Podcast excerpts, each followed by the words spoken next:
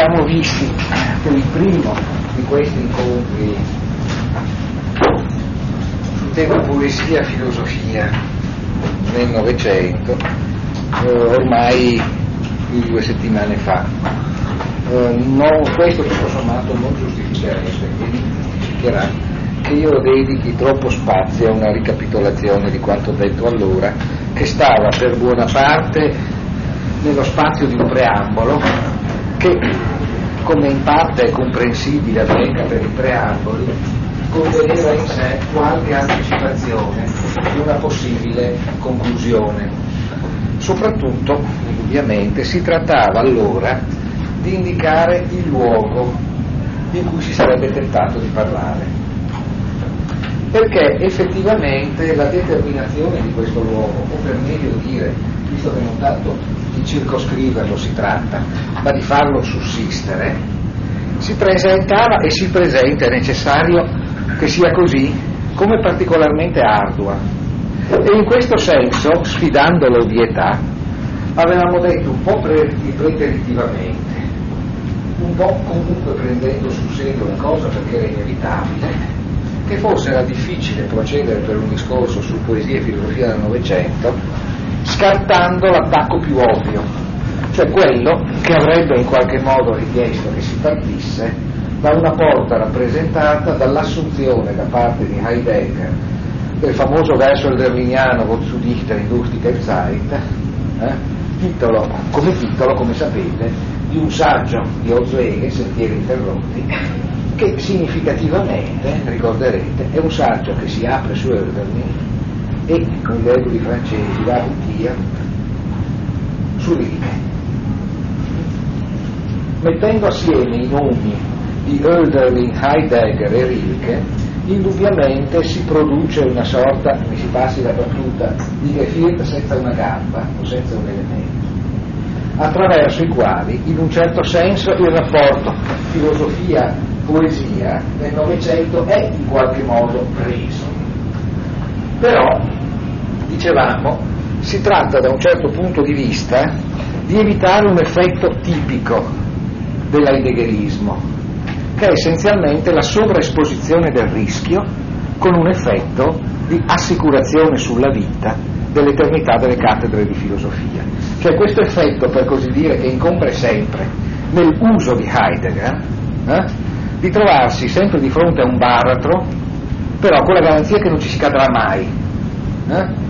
Il baratro è finto, eterna è l'ermeneutica ed eterno il posto dell'ermeneutica, che è un onesto posto, un posto assolutamente decoroso, quello da cui un professore di filosofia fa lezione, che è un'ottima cosa. Però probabilmente, si passi la battuta, avremmo perso un po' di poesia. Eh? Mentre invece qui esattamente la poesia è ciò che non va perso. E allora questo riferimento heideggeriano si complicava, ricorderete, con l'evidenziazione della contestualità del Bozzudichta all'interno di quel percorso che vede la filosofia heideggeriana consumare la nozione stessa di essere sino a giungere a quella di essere sbarrato, ovvero sia quella stessa constatazione per cui quell'essere che sarebbe caduto platonicamente negli stampi riduttivi delle idee è in realtà esso stesso la preclusione dell'essere. L'essere stesso è la sua perdita e significativamente questa proposizione che non a caso si colloca in uno scritto originariamente intitolato Über die Linie rispondendo ad analogo scritto con analogo titolo proposto da Ernst Junger in un Fescabe per Heidegger, si tramuta poi in una seconda edizione nel titolo Seinsfrage, la questione dell'essere. Ma la questione dell'essere, dell'essere che si fa sbarrato, stava al cuore di una linea e quella linea, come noi sappiamo, questo era il tema dettato da Junger, questo è il tema su cui si esercita con gigantesco ingegno Heidegger, è il tema della natura e dei destini del nichilismo perché tutto sommato il nichilismo è il nome che forse in Heidegger più compiutamente indica ciò che fa sì che il nostro tempo, paradossalmente, possa essere detto un tempo della miseria.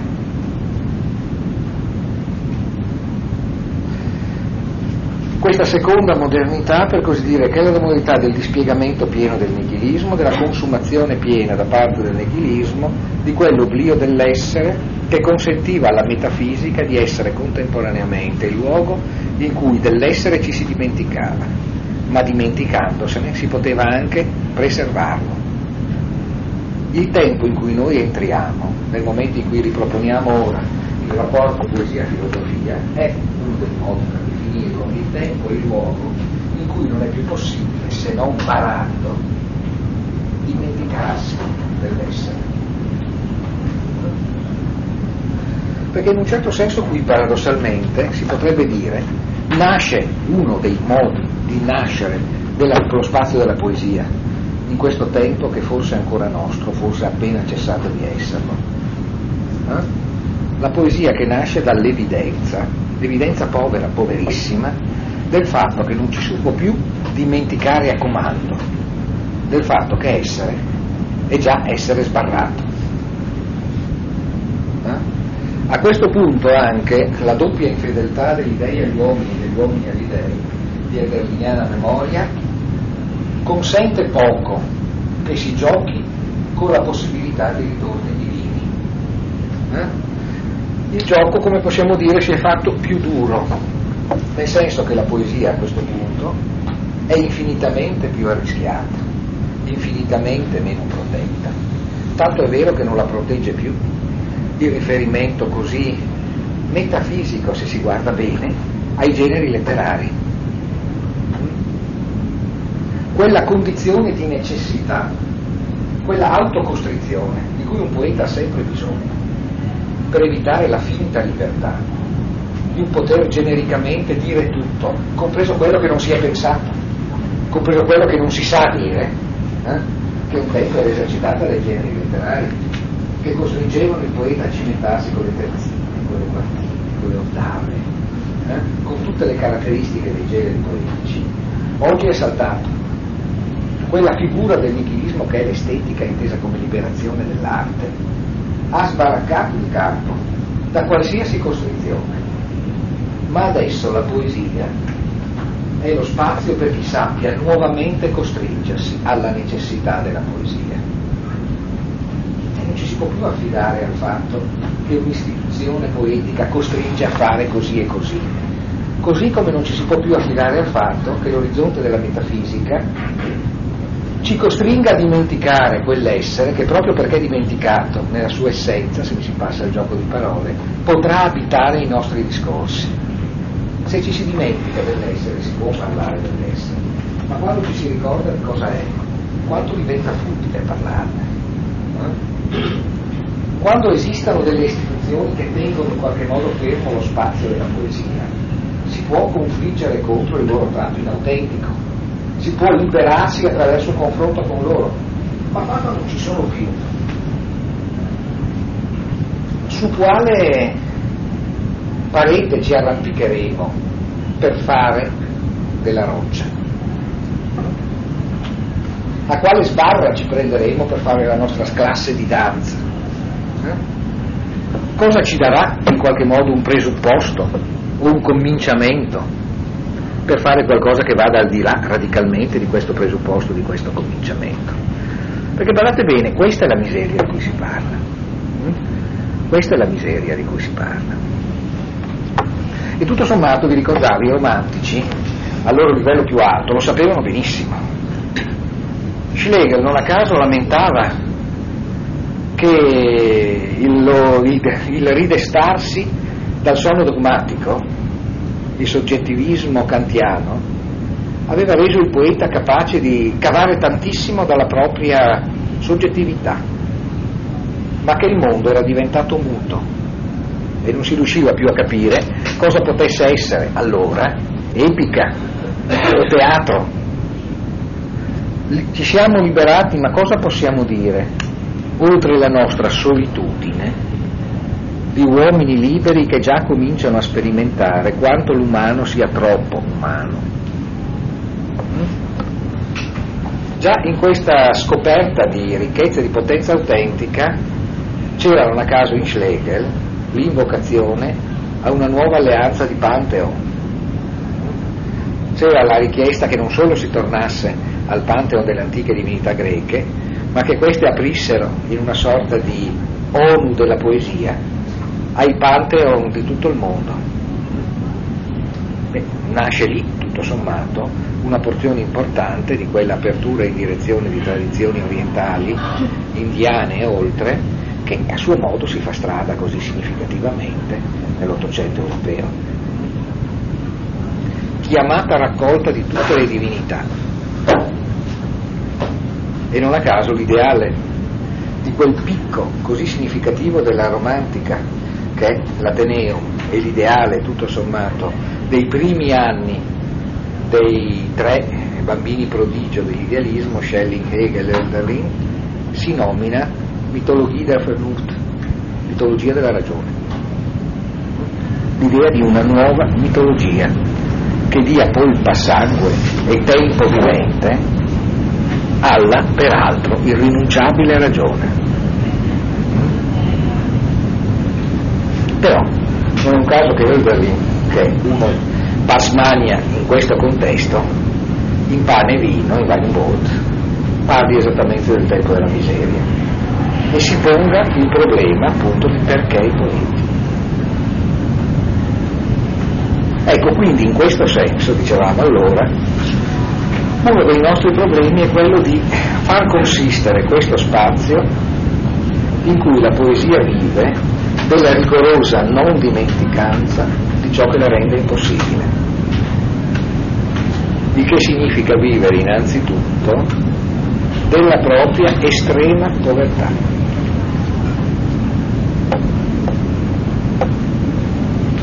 Sapendo però, questa è una cosa, l'ultimo passaggio in cui ricapitolo cose dette la volta scorsa, anche perché molti dei presenti non c'erano, devo dire, profeticamente Novalis era stato capace in Christian Eitod Europa di mettere in evidenza come l'estremo processo di impoverimento e di riduzione, di allegorizzazione, di esteriorizzazione di prosciugamento vitale del simbolico potesse paradossalmente coincidere con una manifestazione assolutamente non tutelata, non protetta, non protetta da nessun oblio anche in quel caso, e quindi più irresistibile della sua vera natura. Eh? Lui avrebbe detto così, dove la religione non ha più nulla che la protegga, essa è liberata da tutto ciò che la protegge e libera da tutto ciò che la protegge, essa diventa irresistibile, perché diventa anche libera dal fraintendimento implicato nella sua protezione. Sotto questo profilo io citavo la volta scorsa, se ben ricordo, quel passo secondo me decisivo di Pessoa, dove Pessoa in questo caso in veste di etimologo isidoriano come Heidegger, cioè strafalcionando sulle etimologie come Heidegger sa fare però genialmente, diceva che intuizio, intuizione significa assenza di protezione, intendendo con ciò dire che la verità si dà soltanto là dove vi sia assoluta assenza di protezione, assoluta assenza di tutela, assoluta, assoluta assenza di propensioni al trattenimento e all'appropriazione, dove non ci sia soprattutto nessuna cura di sé per chi si dà l'evidenza della verità. Quindi consumazione totale, massima, di tutto ciò che apparentemente protegge, che anzi realmente protegge, ma che a questo punto con la sua totale rarefazione dà luogo a ciò che in un certo senso non ha bisogno di essere protetto. Nel senso, si badi bene, non che è fuori dal rischio, l'opposto, ma che è così nel rischio ed è così il rischio, da non poter in alcun modo figurare come qualcosa, come un oggetto, che noi si possa pensare di poter proteggere. Eh? Qualcosa che noi non possiamo pensare come un bene, come un valore, come una proprietà eh, sulla quale si possa mettere il, mettere il cielo nella nostra protezione. Eh? Qualcosa che non fa parte delle cose che si possono tutelare e che ha sotto questo profilo senz'altro, ma lo diciamo ancora in via provvisoria, qualcosa a che fare con quel vuoto con cui in questo secolo la filosofia forse più significativa ha sempre riconosciuto il modo della verità. La verità non come il pieno di una dottrina, il pieno di proposizioni che dicono il vero sul vero, ma la verità come il vuoto di un evento senza preistoria, di un evento che non può essere riempito dalla sua sedimentazione in un discorso su. Pessoa sotto questo profilo di tanto in tanto farà riferimento a questo come alcuni altri autori che non sono Pauzella che invece ci dà i nostri testi fondamentali.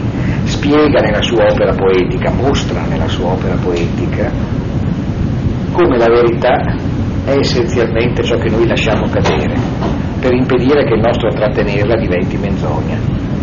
Ciò che fa sì che nella sua poesia nel suo pensiero un termine come abdicazione sia un termine strutturalmente decisivo. Abdicare, lasciare cadere letteralmente come in una sua famosa poesia, la spada, il mantello, la corona, no? mentre cadono la verità si manifesta. E sotto questo profilo avevamo ricordato no? che la stessa felicità ci ammoniva Rilke nella ultima duinese quanto più noi siamo propensi per tradizione a concepirla come qualcosa legata all'immagine di un'ascesa, forse ci si dà veramente a conoscere come qualcosa che cade, come qualcosa che felicemente cade, eh? come la pioggia, eh? che scende a gocciole eh? dalle foglie eh? delle viti e cade su di una terra nera. Ecco, tutto questo in qualche modo è altro. Non meglio di così si rassegnino coloro che sono arrivati tardi. Tutto questo, che, che come si vede anche poco purtroppo, era stato detto per dire che non a caso si parlava di Paul Zeller. E quindi ciò che oggi a coloro che non c'era la volta scorsa viene momentaneamente risparmiato è un discorso a cui io tengo particolarmente ma che ritornerà andando avanti, che riguarda il senso non accidentale biografico, ma per me teoreticamente, se posso usare io un'espressione tanto valutata, necessario, che è dato dal fatto che Paolo Zella muore suicida a una lunghissima distanza di tempo dalla sua permanenza nei campi di sterminio, dopo una vita almeno esternamente piena di successo muore quando, eh, quando sostanzialmente è un poeta, al caso di dirlo, laureato, nel senso proprio dell'aureo, quando avrebbe tutto ciò che dovrebbe rendere felice un letterato. Sotto questo profilo viene alla mente estemporaneamente la coppia Bon Passant, Max Ophüls, avete presente il grandissimo regista franco-tedesco, che alla fine di uno dei suoi più, più belli, Le, le, le Plaisir, intorno a casa di un passantiano fa dire a un personaggio di un altro beh, aveva è strano che sia così triste ha tutto per essere felice e un altro personaggio dice le bonheur se ne paghi. La felicità non è una cosa allegra non è una cosa allegra. Già eh, Max diceva appunto eh, Paul Cesare muore suicida dopo essere diventato un grande poeta in una lingua non sua, che era la lingua dei massacratori, suoi, dei suoi parenti, di quella che loro chiamavano la sua razza.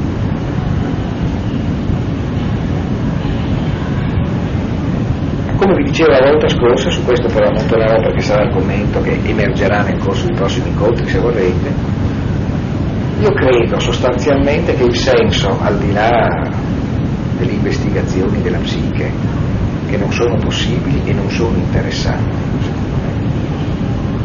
il senso di questo suicidio sta nel fatto che il nazismo è rimasto ed è un gigantesco impensato. E che la sua natura di impensato non è tanto l'impensato di un evento storico, ma il restare impensato della sua necessità, per così dire, eterna, che solo un suo pensiero compiuto potrebbe rendere eternamente non necessario.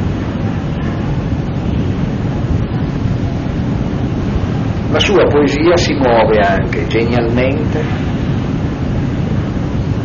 nella infinita povertà di questa evidenza e l'assume con quella forza luminosa che sempre Pessoa diceva essere quella che ci è consentita nel regno delle tenebre, l'assunzione piena delle tenebre per quello che sono, luminosamente.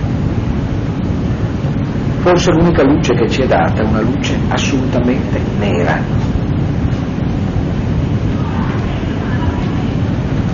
Ma probabilmente se la si assume così, senza finzione, direbbe Heidegger, se non si pretende di resistere al nichilismo, sapendo che ogni resistenza è complicità.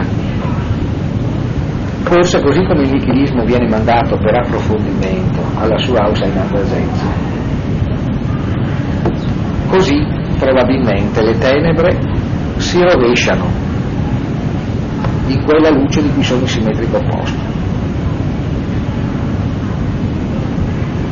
Ecco, ma questa, come si sa, è un'operazione rischiosa. Allora, per iniziare un ragionamento, avevamo preso in considerazione lo scritto in prosa più importante di eh, Paul Zellan e avevamo appena cominciato a leggere, che è il discorso di accettazione, il discorso sul poeta laureato, aveva questo senso,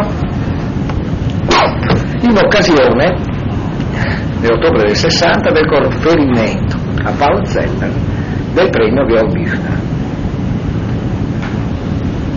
Come vi ricorderete, è proprio un testo di accettazione, è come una laurea honoris causa, eh?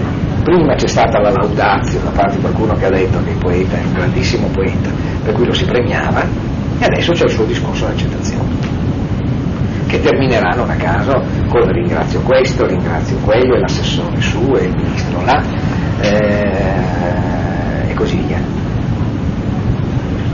E tutto sommato questo dicevamo un dettaglio importante, eh? è un discorso con cui un poeta accetta un premio per la propria poesia e accetta un premio per la propria poesia in nome di un altro poeta. Ha la sensibilità di un ebreo intelligentissimo. Come dice l'amico Monio Vadia, con tutti gli ebrei sono intelligenti, questo è un ebreo intelligentissimo. Eh, che sia anche il poeta che è Poezzella, non sfugge che una situazione del genere è una situazione rischiosa, una situazione in cui si rischia il rischio, di cui c'è il rischio che quella poesia che di per sé è rischio, in un certo senso non rischi più niente, che il suo rischio peggiore. Capite, dopo un premio letterario, siamo negli anni 60 ovviamente, quindi la, la, il pericolo è minore, ma dopo un premio letterario capita il Maurizio Costanzo Show, insomma voglio dire, è la strada dell'inferno, insomma. Ecco. Anzi, quasi una botola come nel cielo può attendere, versione originaria stupenda di, di Ludici. Quindi il discorso che ne nasce fa parte di quella grande famiglia di discorsi dove la forza della verità prende la mano all'occasione un po' come ne parlavamo anni fa per la premessa gnoseologica dell'Ursprung eh, beniaminiana, no? Libro fatto per andare in cattedra che diventa la, la dimostrazione più irrecuperabile della irriducibilità accademica del pensiero beniaminiano. No? E qui sostanzialmente eh, Zeller si lascia rigorosamente prendere la mano e il suo discorso è essenzialmente una radicale messa in questione di cosa sia poesia, di senso abbia la sua vocazione. di quale sia il suo posto. Se volete, di quale sia il suo posto in linea, sulla linea di cui parlavamo prima. La sua risposta sarà, come vedremo, che la poesia ha un posto che si chiama meridiano. I meridiani, sapete, quelli che non sono i paralleli. Spesso si confonde tra i meridiani e i paralleli. In genere si vede di sapere quali sono gli uni e quali sono gli altri solo in occasione degli esami di geografia che per fortuna succedono raramente. Comunque, ecco, esattamente eh, il meridiano è una di quelle linee che passano sul mappamondo, ma è anche, come si sa, una linea che passa al mezzo. Non diremo per il momento, perché siamo molto lontani ancora dal punto in cui toccare questo argomento, un giusto mezzo. Però indubbiamente il meridiano di cui si parla ha anche qualcosa a che fare con quella invisibile linea al mezzo che tiene sempre chi sa aristotelicamente evitare gli estremi, concependosi ben inteso gli estremi non come degli estremi fissi ed esterni, ma quelle direzioni oltre le quali, nelle quali non si deve andare se si vuole continuare a camminare dritti. Posso dire così se si vuole essere se stessi, se l'espressione non, non sapesse di acqua di colonia o di genio. Eh, ecco, quindi avevamo cominciato a, a leggere questo testo. Dunque, eh, una premessa eh, che avevamo appena toccato la volta scorsa che è importantissima per questa, e adesso cominciamo a leggerlo un po' pedantemente, eh, come vi avevo anticipato la volta scorsa. È il premio Gorbista. E Büchner, come vi ricordavo, è uno scrittore della prima metà dell'Ottocento tedesco, vive nel contesto della restaurazione ed è essenzialmente un protocomunista, un medico. Ed è essenzialmente, il caso di dirlo, per eccellenza scrittore e poeta della creaturalità, in una prospettiva in cui la creaturalità non si complementa con nessuna trascendenza. Il Wozzeck il Lena und Leons, uh, tanto Stolt, Lenz, il racconto Lenz, classici Landbolt, sono le cose che ha fatto, più un po' di lei. Sono attraversamento di una condizione umana intesa come condizione creaturale, dove creatura vuol dire soltanto l'imperfezione, la sottomissione alla miseria della superstizione, della fame, dell'indigenza materiale, l'ottusità e la stereotipicità della intelligenza nei, suoi usi socialmente convenzionali, eh? la miseria della condizione umana nel momento in cui non la si possa più imputare alla messa alla prova da parte di un creatore che la risarcirà.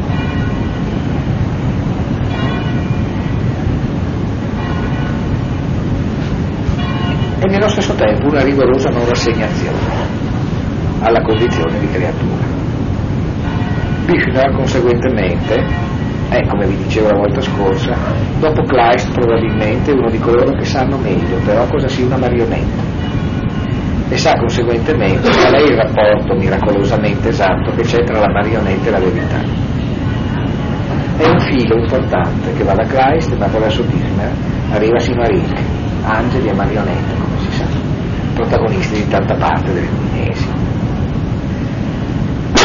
Quindi il testo che stiamo per riprendere a leggere è organizzato come una meditazione sulla poesia che dovrà, sì, noi potremmo dire esteriormente, per doveri di ospitalità, perché siamo al premio Büchner, essere tutta intessuta di riferimenti a Büchner. Ed è così. Ma lo è perché un'occasione, in questo caso, incontra una necessità. I riferimenti a Büchner non sono forzosi, sono occasionali. Hanno cioè la forza della grande occasione, qualcosa di simile ai felici incontri, eh, casuali per alcuni aspetti, ma che poi diventano nell'economia di una vita le cose necessarie, no? E comunque, anche esteriormente, delle connessioni ci sono. Perché Büchner, in un certo senso come Heidegger, come senz'altro Paul Zella, appartiene a, ad un'altra faccia dello spirito tedesco, assolutamente congiunta, connessa con le altre. Parlo di spirito tedesco perché Zella, che ovviamente tedesco non è, viene, come vi dicevo, da questa sorta di mare in terra che è la Bucovina, insomma. Questa cosa che non è Ucraina, non è Balcani, è un posto dove possono passare ebrei da una stella all'altra, eh? fotografata all'altezza del, del, del compiuto processo di assimilazione in realtà della realtà ebraica la famiglia di Zella, come tantissime altre famiglie ebraiche che hanno prodotto fisici, matematici, musicisti e quant'altro per tutto il mondo, è una famiglia che da un po' di anni è emancipata dalla costruzione del ghetto e su tempi forzati ha prodotto intellettuali, in definitiva, ecco. tutto meno che un tedesco nel senso banale, o per meglio dire nel senso ovvio dell'espressione. Però Pauzella fa parte dello spirito tedesco perché ha deciso di collocare la propria poesia nell'unico posto per lui possibile, paradossalmente, cioè nello spirito di questa lingua, perché come si diceva, le lingue hanno un'essenza spirituale, assolutamente irriducibile a qualsiasi premessa etnica, razziale o anche geografica, ma il loro spirito è rigorosamente individuo e nello spirito della lingua tedesca sta Celan come un grande rivelatore.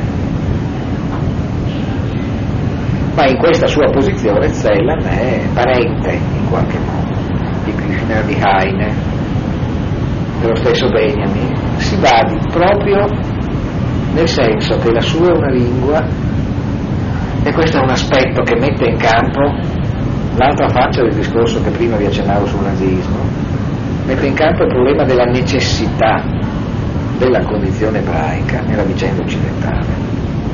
È una posizione che ha a che fare con la tensione che si instaura nel linguaggio tra la parola, la voce e la scrittura. C'è, nonostante tutto, in Zella quella consapevolezza dell'inesorabilità della scrittura questa cosa difficile da comprendere per chiunque in qualche modo senta ancora, ed è un sentire legittimo, tanto Heideggerismo poteva essere riportato a questo, come una continuità tra quella cosa che equivocamente noi occidentali, per il fatto di saperne poco, chiamiamo natura,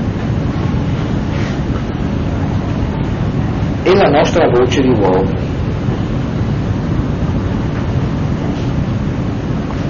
Qualcosa per cui, non so, nella santa mitologia nazionalista tedesca, i tedeschi venivano vissuti come i popoli delle foreste, delle fonti, dei fiumi, inesorabilmente minacciati dai popoli del deserto, nella fattispecie gli ebrei, che riescono a congiungere la condizione umana all'arsura del deserto, tenendole assieme con la forza di lettere senza corpo, addirittura di una scrittura senza vocali.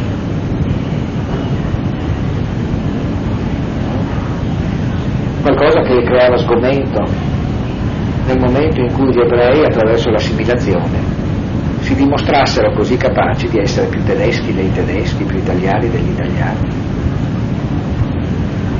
capaci di interpretare al meglio lo spirito delle nazioni dimostrando che quelle radici dello spirito delle nazioni non stavano né nella terra né nel sangue, ma nel cielo, di una felice intuizione, nel cielo di una felice intuizione. Beh, una degli scherzi in qualche modo degli ebrei, ivi compreso gli ebrei che si sono messi in proprio come Gesù Cristo, quella di giocare questo rovesciamento per cui chi si aspetta delle radici della terra dovrà cercarle in qualche modo in cielo. Eh? Dopodiché a torto e a ragione. Chi tutto sommato pensa che il proprio piantare i piedi nella terra gli dia un rapporto di continuità con la terra, un po' come il caco ammazzato da Ercole, comincia anche a infuriarsi e a pensare che tutto sommato, se vive nell'8-900, tutto quel gran caos per cui invece di stare nella terra tra i campi e i boschi, ci si ritrova in metropoli a lavorare in fabbriche, a dipendere dalle banche, dipende in realtà dalla diavoleria di questi ebrei, che invece di, di lavorare con le cose e con la positività dell'essere, lavorano con la forza distruttrice e creativa d'un tempo del nulla. E che sono sostanzialmente in grado di trasferire a teatro. Tutto ciò che invece c'era sulla terra, maturando a livello, per così dire, culturale e spirituale le operazioni che hanno compiuto per secoli facendo gli esosi esattori di imposte. I grandi pogrom in Polonia, come si sa, il cattolicesimo polacco ha sempre avuto una bella tradizione sotto questo profilo, massacratori di grande qualità e sostanzialmente si legava anche al fatto che in Polonia gli ebrei erano esattori delle imposte, erano esattamente gli attori di una violenza del denaro sulle condizioni primarie di vita. Era tutto sommato abbastanza agevole identificarli con una violenza che la storia agiva su quelle realtà. Eh? la cosa è anche comprensibile, solo che appunto comprendere dovrebbe servire a comprendere. E... Eh, bene, in questo senso Bishner, che pure non, non appartiene più di tanto a una filiera ebraica, ha una sua connessione con questo orizzonte, perché la sua creaturalità opera svuotamento della condizione umana non c'è, c'è per così dire la rinuncia a qualcosa che altri versanti dello spirito tedesco conoscevano, oserei dire, con autenticità. Quando Georg Trakl, più o meno all'inizio del Novecento, dice perduto l'oro dei giorni, i gialli e gli azzurri della sera, lamenta la fine di qualcosa che c'è stato la grande poesia tedesca sa appunto celebrare l'oro dei giorni. In quella stessa meravigliosa lirica in cui Oeberlin si immagina di fronte a un muro grigio e sente solo gardire le bandierine metalliche sui tetti, ha appena congedato l'immagine dei frutti che pendono dagli alberi dorati sulle sponde del lago. C'è stata tutto sommato la capacità di riconoscere le fattezze divine del mondo.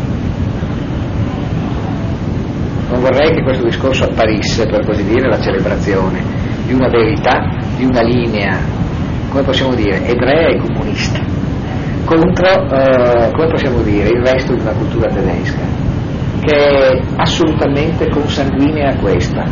No? L'orrore comincia, comincia, nel momento in cui le si pretende di separare. L'orrore comincia quando si semplifica, quando si semplifica poi le cose diventano complicate, un ovvio contrappasso. Però ecco Zellman ha questa capacità di smungere i corpi, di rendere evidente la dolorosa patologia delle menti. I suoi personaggi a volte Bozek e il suo amico, sono mal ridotti quanto dei deportati ad Auschwitz a Dachau. E a volte altri personaggi come il capitano il dottore nel Bozek, come i cortigiani del Leo Sutlena, come un po' tutti nella morte di Danton, sono allucinati, metodici e pazzi, come potevano essere gli aguzzini e i progettisti di quei luoghi di sterminio.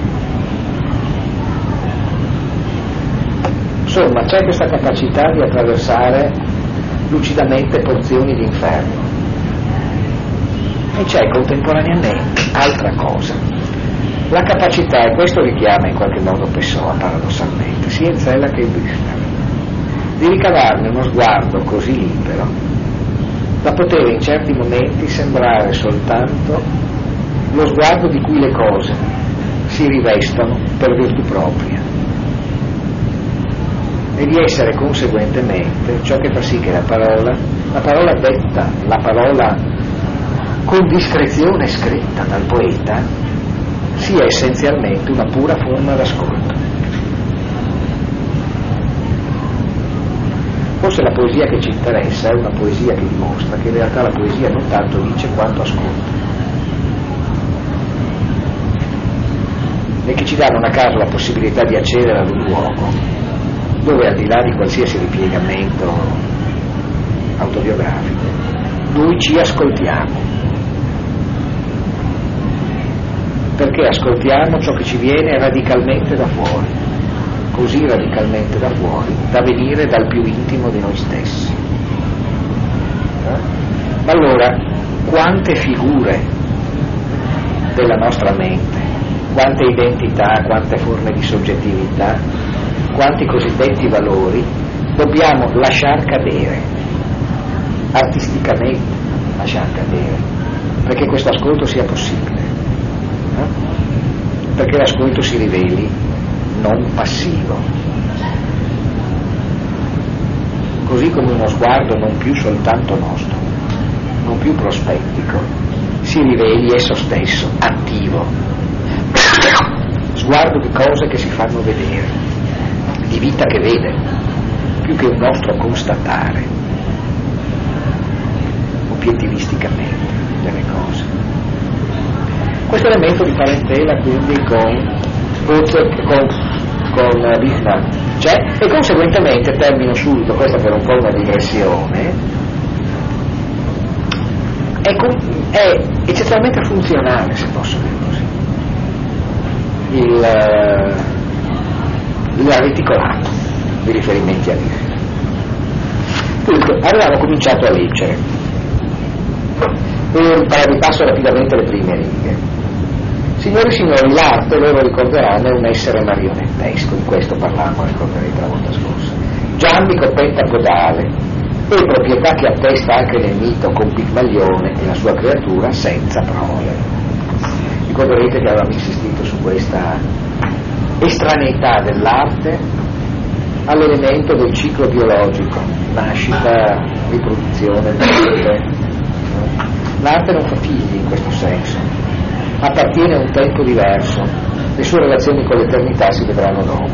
Configurata in questo modo, essa forma l'oggetto di una conversazione, configurata in questo modo, come essere marionettesco, che è una sua parte, ma decisiva, essa forma l'oggetto di una conversazione che ha luogo non nella conciergerie, primo riferimento a Büchner, potremmo fare un quiz e dire a che cosa però per evitare la comicità è ovviamente la morte di Danton.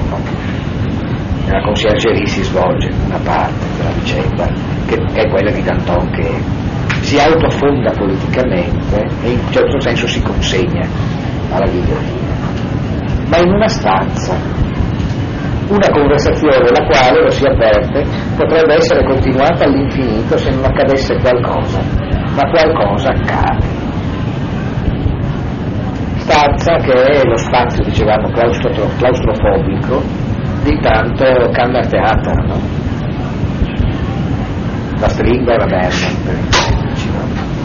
Personaggi chiusi in una stanza, sì, la conversazione è infinita, come sono infinite le conversazioni tra i dannati nell'inferno, ma appunto qualcosa accade.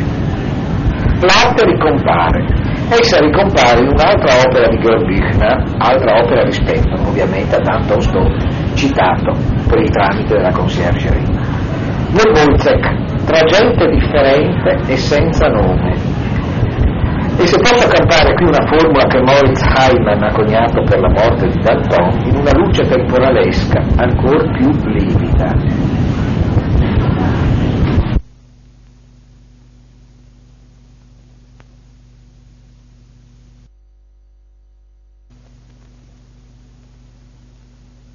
questo frangente temporale del tutto diverso ritorna in primo piano, rappresentato da un imbonitore di piazza, non più rapportabile come in quella conversazione a una creazione ardente, effervescente e radiosa, bensì accostata alla povera creatura e al niente che questa creatura si porta addosso. L'arte appare stravolta in figura di scimmia, ma è lei, l'abbiamo subito riconosciuta per via di giacca e brache. Per un istante soltanto recuperiamo un passo di un testo che utilizzeremo anche in futuro. Conversazione nella montagna, dove si dice c'è l'ebreo che parte una mattina per andare verso la montagna, perché l'ebreo, tu lo sai, che cos'ha che gli appartenga veramente che non sia in prestito, preso a prestito e non più restituito.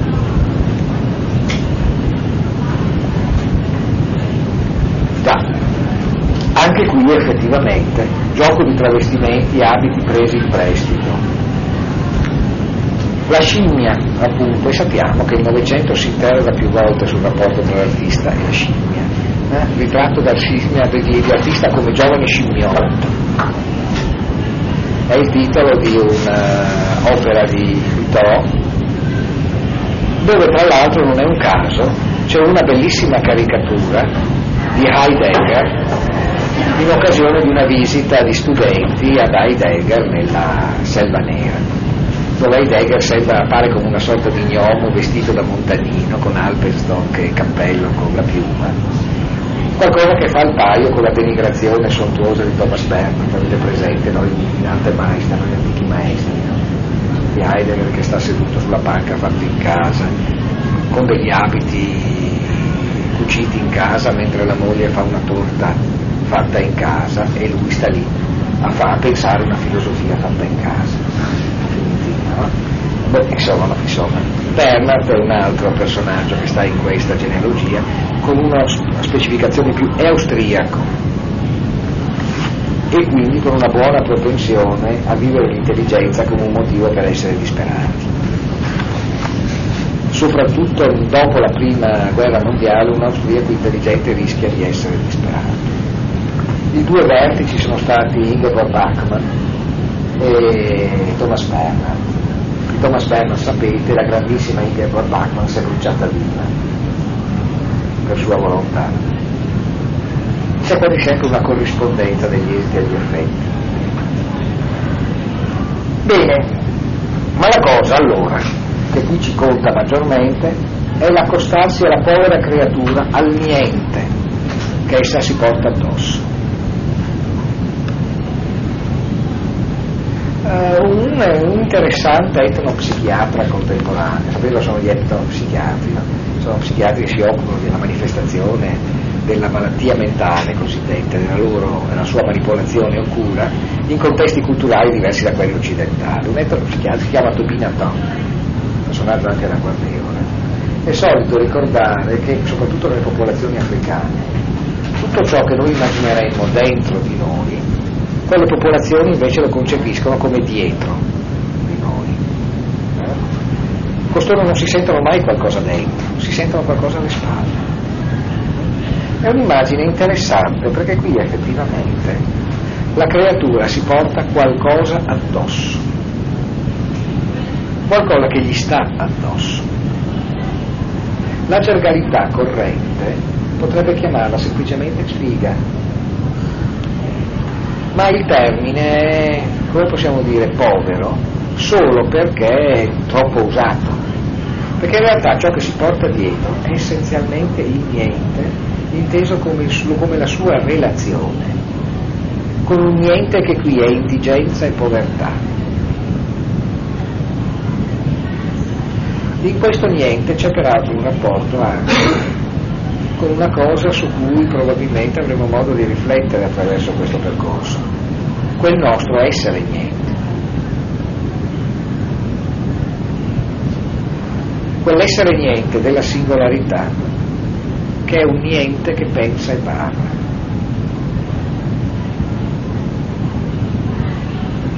Perciò appunto ricordava che noi siamo crocefissi al nostro non essere gli altri. La via verso una singolarità indiscutibile passa non a caso attraverso l'annientamento di molti finti ubicon system individuali. È anche la fine del io sono questo, io sono quello, io sono quell'altro, io sono quest'altro ancora.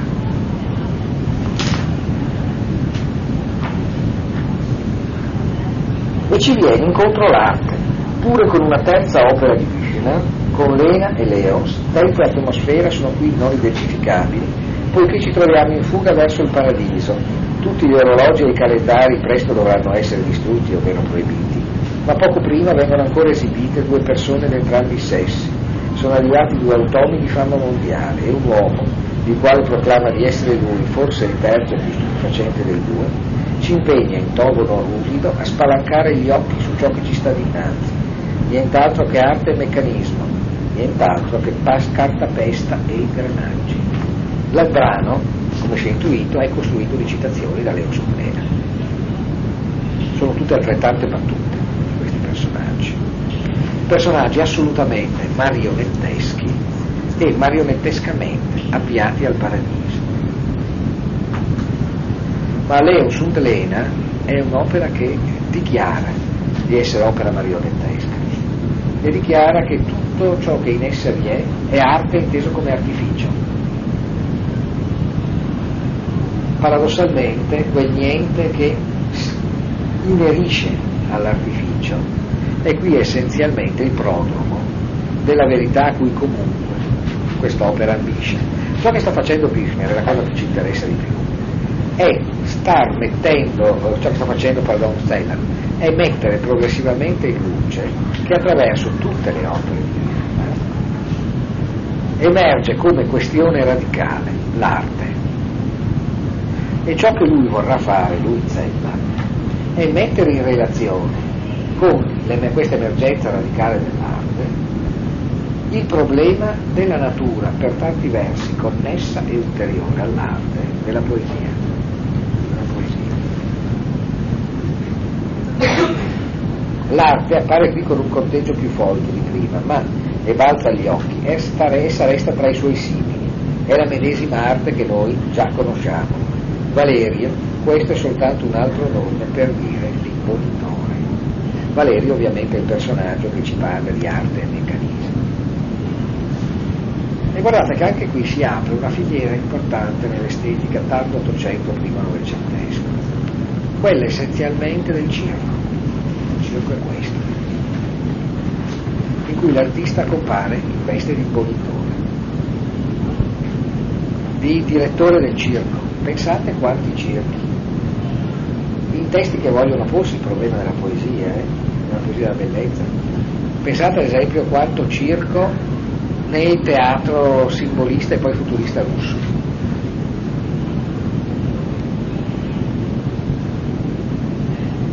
Tutto sommato un domatore di circo è il titolo che ci introduce nella Lulu di Berg alla vicenda di Lulu, tipico personaggio marionetta.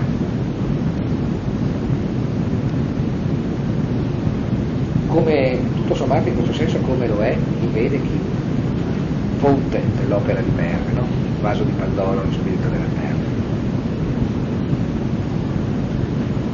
Una filiera lunghissima, pensate al, pensate al cinema che lo recupera meravigliosamente, al meraviglioso Jules Berry, che è il domatore di Pucci, mefistofelico, diabolico, in Le Jours Célèbres, Alba Tragica, di Marcel Carnet, italiano.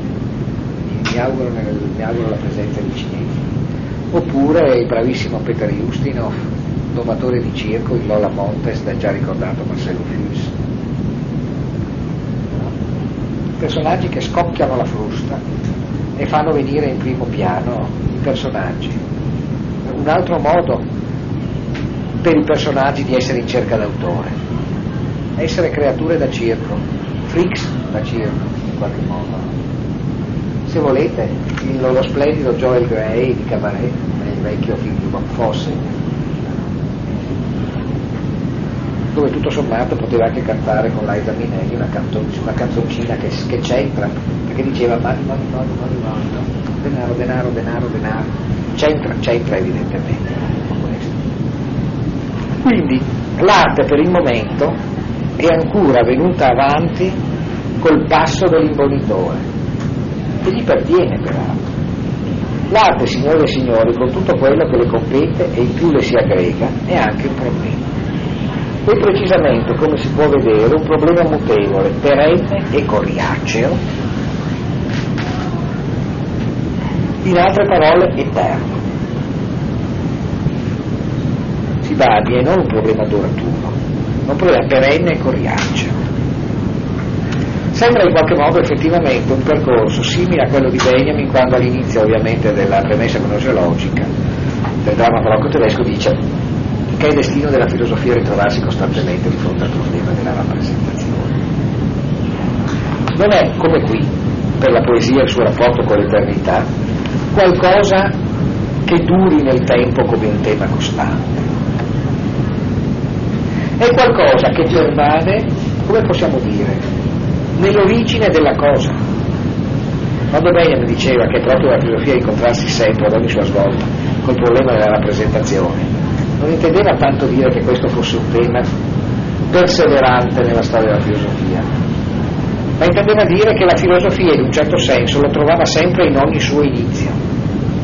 E la filosofia in un certo senso è sempre anche il raggiungimento di un suo vero inizio, secondo la modalità il principio, che per cui il principio consuma i presupposti, proprio perché non è i presupposti, anche realisticamente. Il principio non è qualcosa da cui si parte, ma è qualcosa in cui ci si ritrova in un compimento. Solo dai presupposti si parte, ma i presupposti ci sono per poterli consumare. Ecco, quindi in questo senso il problema in questione, il problema dell'arte, è un problema eterno non un problema di lunga durata, un problema eterno, attiene all'eternità e andiamo a sbatterci tutte le volte che andiamo a sbattere con l'eternità. Sappiamo, o meglio, faccio finta di sapere, che andiamo a sbattere l'eternità tutte le volte che cerchiamo di avere un rapporto effettivo col nostro presente. Non si accede al presente senza passare per l'eternità chi non passa per l'eternità cerca il presente e trova sempre solo il passato prossimo. Un problema che permette a un Bourdieu, Camille, Camille e Camille de Moulin, eh, che nella morte di Danton sono i fatti della storia in definitiva, ovvero sia della storia moderna e quindi anche esame lì all'occorrenza, quindi Camille de Moulin, come sapete, è il secondo di Danton e la sua fazione giacobina, è stato uno dei protagonisti assieme ad Antonio nella prima fase del terrore, morirà con Antonio, con l'eliminazione essenzialmente di tutta la fazione dantonista, evento che preluderà alla liquidazione della stessa componente robespierrista nel Terminò. Da cui nascerà il direttorio, appunto, no? un problema che permette a un morituro Camille e a qualcuno Danton che si può intendere solo dalla prospettiva della sua morte. Chiunque abbia letto la morte di Danton si sa che è obiettivamente così. Danton parla dalla prospettiva della sua morte. Nella prima scena in cui lo vediamo occupato, è occupato con una signorina di, di grande disponibilità e i giochi di parole che si fanno sulla cosa assimilano il compasso delle cosce della persona in questione con il taglio della ghigliottina. Danton in tutta, Danton in tutto questo dramma è qualcuno che potrebbe salvarsi se facesse qualcosa, o almeno tutti dicono che è così, e ostinatamente non la fa. Non perché voglia morire, ma perché rigorosamente non vuole salvarsi, perché salvarsi ha per lui una insensatezza, perché il suo personaggio, così come si configura a questa altezza, non può sussistere cercando la propria salvezza, anche se non desidera affatto la propria fine. Questa situazione di accedia che non a caso ha stimolato moltissimo la curiosità degli storici, perché Danton realmente sarà così come Robespierre dopo. tutti gli uomini della rivoluzione francese sembrano rifiutarsi alla possibilità di non fare la fine del tempo. Quando avrebbero in mano le carte per salvarsi, si prendono una vacanza di un mese in definitiva e lasciano che si coagulino le condizioni per la loro rovina. Cosa che ha sempre stimolato l'attenzione e la curiosità degli storici e a cui quindi hanno tentato di dare risposta per altra via i poeti. Dicevo, il problema che molto la cammina qualcuno cantò che si può intendere solo nella prospettiva della sua morte, di snocciolare, eccoci qua, parole su parole. Dell'arte si ha bel dire. No? Cioè, insomma, dice eh, l'arte è un problema eterno, tanto è vero che per restare alle opere di Büchner, di cui parlo privilegiatamente perché questo è il premio Büchner, abbiamo un'opera come La morte di Danton di cui uno che sta per morire, come Camille Mounet, e uno che è come se fosse già morto in un certo senso, come Danton, e quindi essenzialmente due bocche che in un certo senso dovrebbero essere chiuse, due cadaveri, parlano e parlano, e tutto il dramma è fatta del loro parlare. Dove parlano costoro, che sono realmente dei morti che camminano? E parlano sul ciglio dell'eternità, ovviamente parlano sul ciglio dell'eternità. Questa loro posizione di già defunti dà una dignità particolare alle loro parole, un effetto di verità, così come da sempre siamo abituati a pensare che qualcosa del genere ci provenga dalle voci dall'oltretomba. No? La, la Necuia nell'Odissea, chi viaggia nell'Ade Nelle sono fatti perché dei morti ci dicano come stanno le cose, no? Anche se a volte ovviamente l'inferno può mentire. O lasciare che chi l'ascolta si lasci sedurre dalla propria capacità di autofraintendimento è così per quella sorta di grande nequia che è la scena delle streghe, dell'altro delle streghe del Macbeth di Shakespeare. Quando le streghe gli dicono solo cose vere. Che Macbeth fraintende per coerenza del suo fraintendimento al proprio destino. Eppure, quando si discorre dell'arte, c'è sempre anche qualcuno che si trova presente e non presta veramente ascolto. Un'osservazione, se voi aveste davanti il testo, che mi auguro vogliate prendere in qualche momento, vedrete sia date punto in tedesco, che non ho qui però al momento, la cosa ancora più evidente, vedrete quanto è franto. Franto. È qualcosa che ricorda in modo diverso proprio il guinese di Rilke, no? Frasi che si spezzano, frasi piene di incisi, piene di parentetiche, piene di puntini di sospensione, piene di vocativi, signori e signori, damen, eron, damen, uderen e così via, che spezzano, eh? come se sostanzialmente si volesse modellare il discorso attraverso delle lacerazioni, dei vuoti, eh? delle, delle proprie dispnee, mancanza di fiato. o improvvisi svanimenti del filo o improvvisi sopravvenire di altre evidenze. È tutto ritmato in questo modo. È un testo prosastico che ha non a caso una sua ferrea metrica fatta di soprassalti, di pause eh, imprevedibili. Eppure quando si discorre dell'arte, discorre dell'arte, c'è sempre anche qualcuno che si trova presente e presta veramente attenzione, più esattamente qualcuno che ode e tende l'orecchio e guarda, puntini puntini, e poi non sa di che si è parlato, che comunque sente il parlante, lo vede parlare, ne ha percepito il linguaggio, figura e allo stesso tempo, chi potrebbe dubitarne qui nell'ambito di quest'opera, allo stesso tempo anche il respiro, il che significa direzione, e destino. Si tratta, i presenti lo sanno da lungo tempo, poiché essa, tanto spesso citata, e non certo a caso si presenta loro ogni nuovo anno. Si tratta di Lucilla. E qui ci si trova di fronte a una bella diavoleria ebraica. Effettivamente perché qui il racconto ha la complessità, il discorso ha la complessità di un racconto cabalistico. Vediamo di ripanarlo almeno per un po'.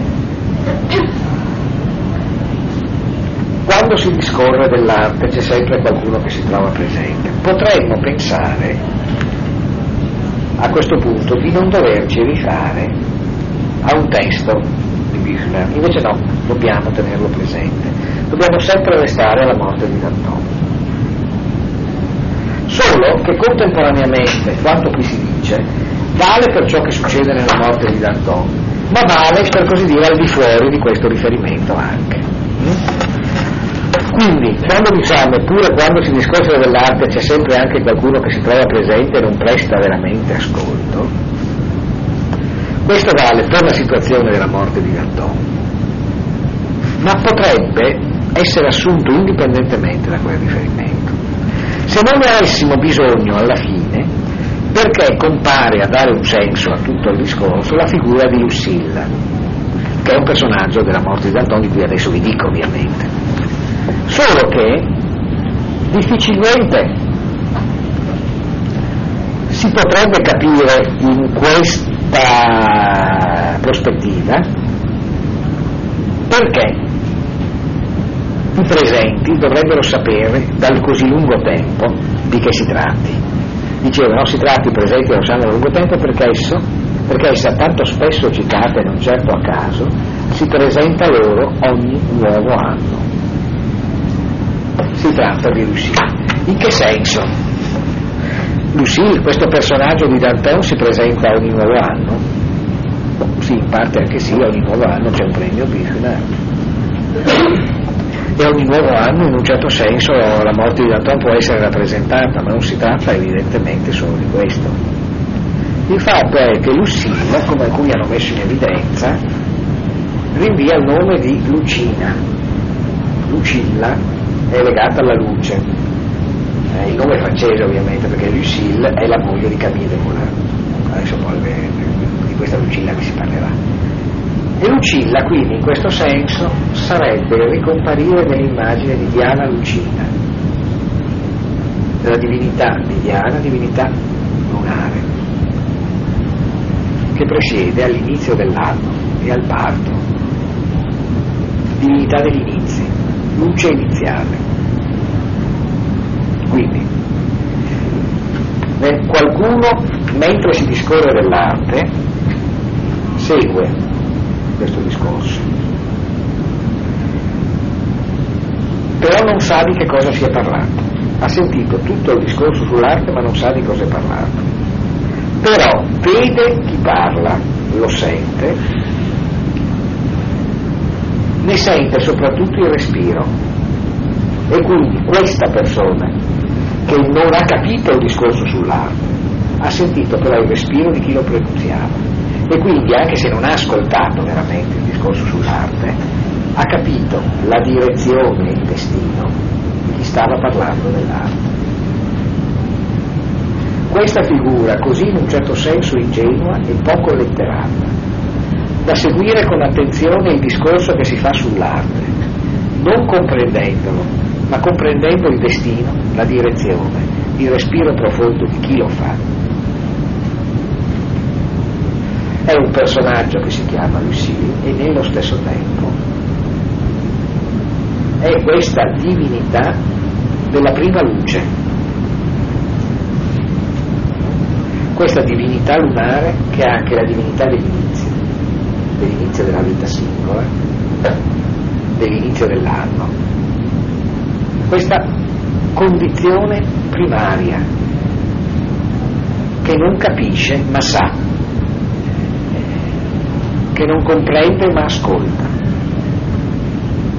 e che tra poco si rivelerà capace di, di emettere una voce, una parola che farà scattare in Paul Zella l'affermazione ecco questa è la poesia E Lucille nel dramma di Danton, che è peraltro la, la Lucille della vicenda storica. È la moglie di Camille de Moulin ed è anche, proprio storicamente, anche, anche in regati ottimi rapporti di amicizia con Massimiliano Robespierre, che a sua volta da sempre amico di Camille Moulin. Sono tutti giacobini in definitiva.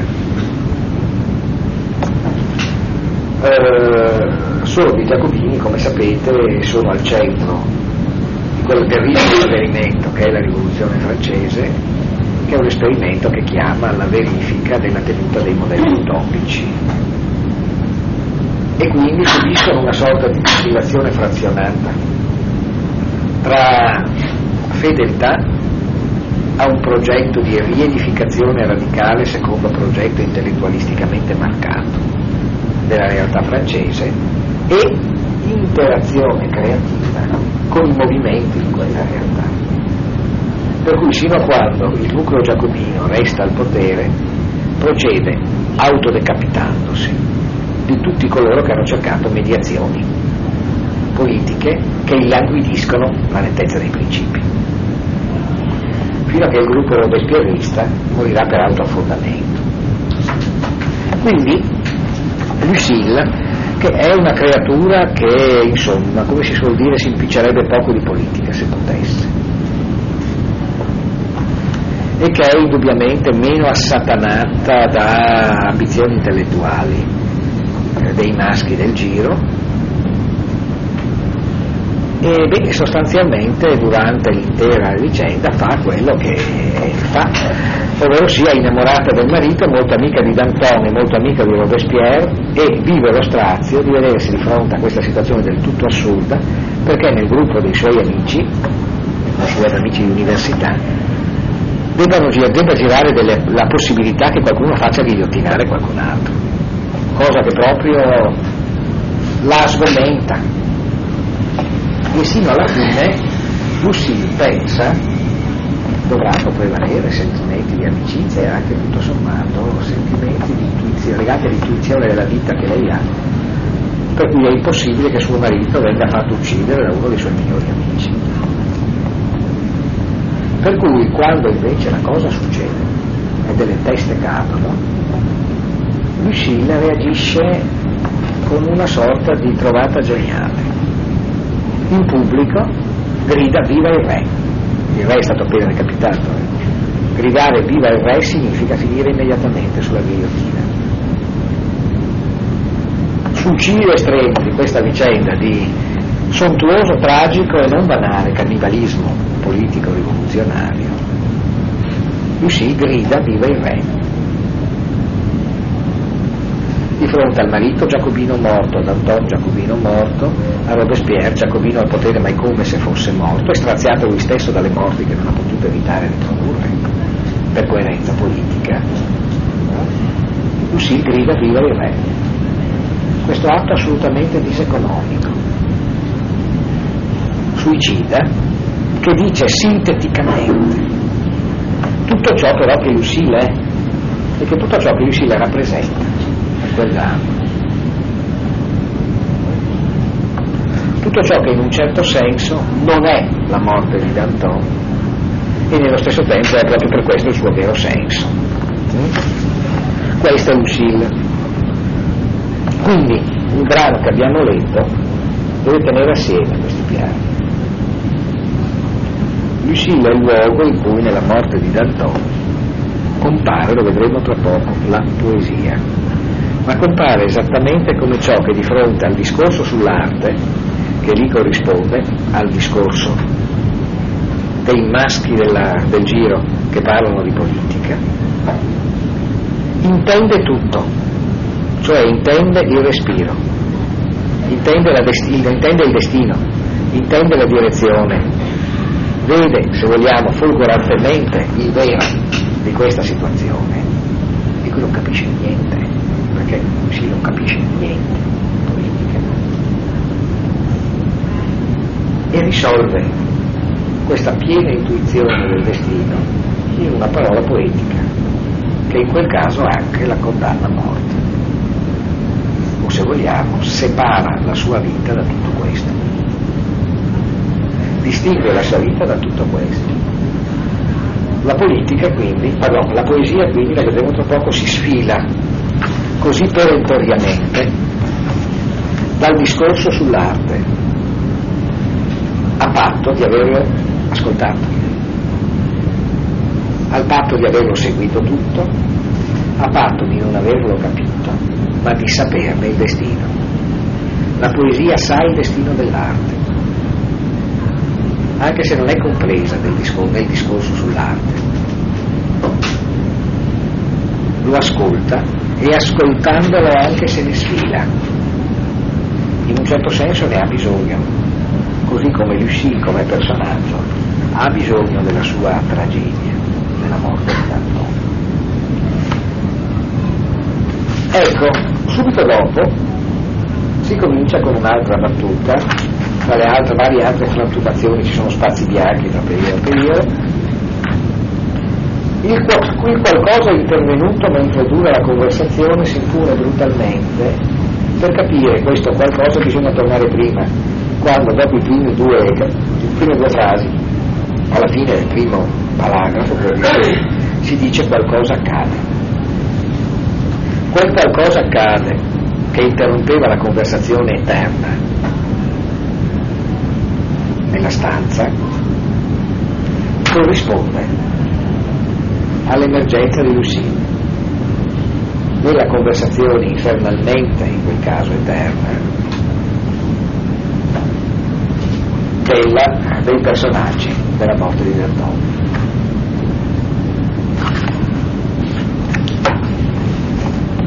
Parentele.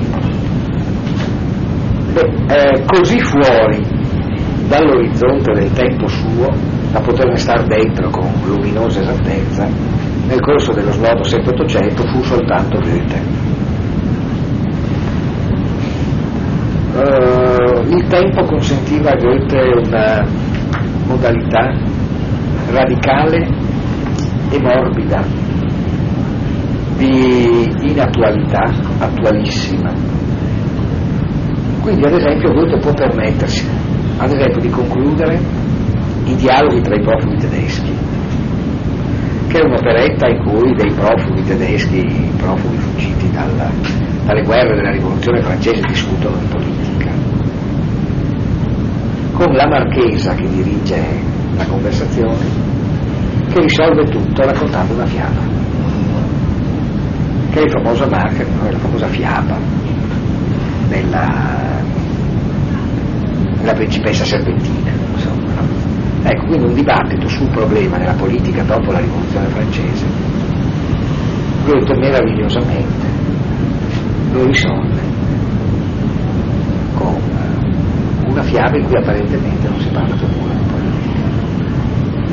Su di un versante più tragico pensiamo all'Egmont, dove il personaggio di Chiara, di Chiaretta, è così radicalmente ulteriore allo scontro tra Duca d'Alba e Guglielmo Taciturno, che può vedere del Duca di Egmont soltanto l'incredibile splendore con cui si rivela giovialmente, aprendo il suo mantello e mostrando il suo abito di gallo. Sì, queste sono indubbiamente connessioni. C'è, se vogliamo, Punte, Heine, che collega in un certo senso parte della sensibilità di Zella, questa che troviamo in qualche modo concreta. No? E questo pure l'avrete compreso in qualche modo già una delle tante versioni del tema filosofia-poesia. No? C'è questa conversazione interna nella stanza su che cosa sia l'arte, che è qualcosa che ricorda quel dialogo eterno che secondo Schmidt, Carl Schmitt sarebbe stato l'ideale dei pensatori politici romantico-liberali.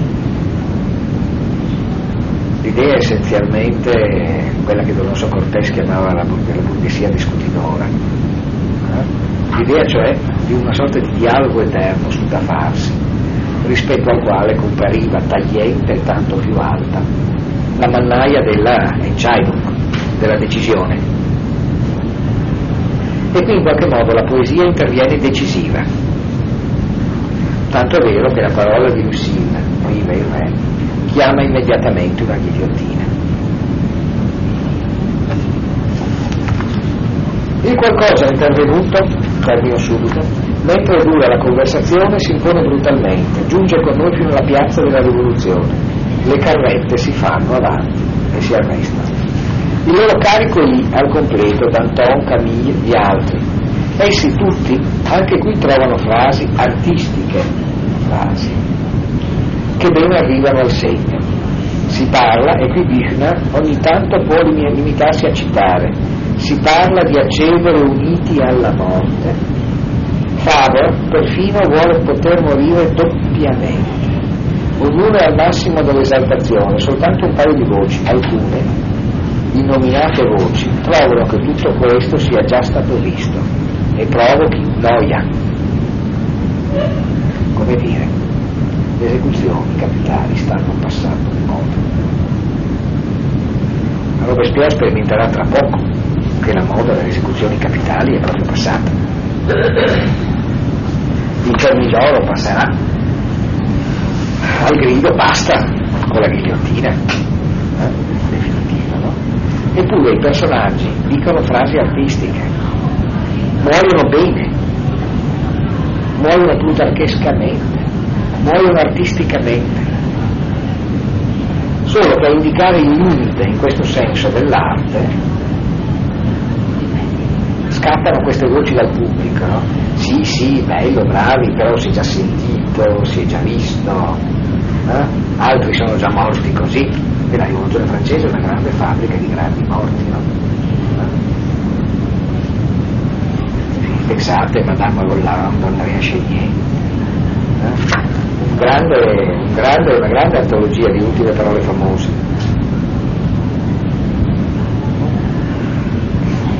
E qui, dove tutto volge alla fine, nei lunghi momenti in cui Camille, no, non lui, non lui stesso, bensì un uomo sulla carretta, in cui Camille teatralmente, quasi si vorrebbe dire in versi giambici, giambici, giambo, in questo caso è verso coturnato, verso di grande dignità alta, muore di una morte che noi, ma solo due scene più avanti, in virtù di una frase a lui tanto estranea e a tanto lui prossima, possiamo sentire come la morte propriamente sua, quando attorno a Camille pathos e sentenziosità confermano il trionfo della marionetta e del filo, ecco apparire Lucille, la medesima cieca all'arte. Lucille, per la quale la lingua possiede qualcosa di personificabile e percettibile coi sensi. Eccola di nuovo con il suo improvviso viva il re. Eh? Non so se avete seguito nella lettura, apparentemente ci si capisce poco, eh? la sintassi sembra caotica. Il traduttore, che è il consueto Bevilacqua, che appunto si è occupato moltissimo di, di Zella, ha visto di lasciare il più possibile gli effetti dell'originale. Ogni frase si spezza per dar luogo a una parentetica l'effetto è obiettivamente un po' caotico, eh? forse vuole anche esserlo, perché continuamente la frase in un certo senso deve spezzarsi per ospitare qualcosa che sta avvenendo. Eh? E nell'ospitare qualcosa che sta avvenendo corre anche il pensiero avanti e indietro ad altre cose che si potrebbero annodare, no? appena una frase due scene dopo e così via. No? Comunque il senso è abbastanza chiaro. L'artisticità delle frasi la sua giambicità, conferma il trionfo della marionetta, il filo e la marionetta.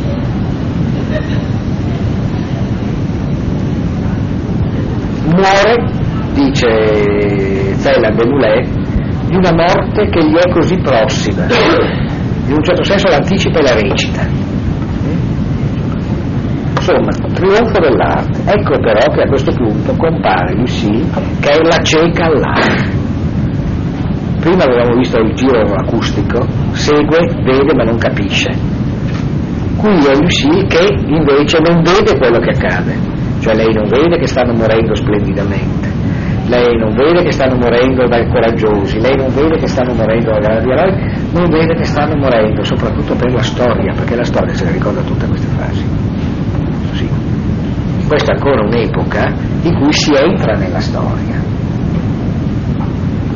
Guardate che la storia della rivoluzione francese è qualcosa che per almeno un secolo e mezzo è stata degustata in ogni giornata della rivoluzione francese di anni. Eh è un po' come quei periodi della storia, la seconda guerra mondiale, ma anche la guerra di Troia, ripeto, insomma, di cui si possono ambientare 80.000 romanzi. Eh?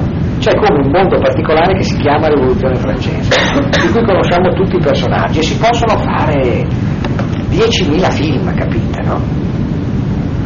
Su quei pochi mesi, su quei due o tre anni. Quindi questi personaggi entrano scolpiti nella storia. La cieca all'arte non vede questo e della storia se ne frega Carucina. Non gli importa di questo riuscito teatro e della storia che lo prende in consegna che se ne fa modellare. Lucilla, per la quale la lingua possiede qualcosa di, perse, di personificabile e percettibile coi sensi. Lingua in questo senso nella sua ingenuità di lei non artificiosa. Visto che c'è l'arte.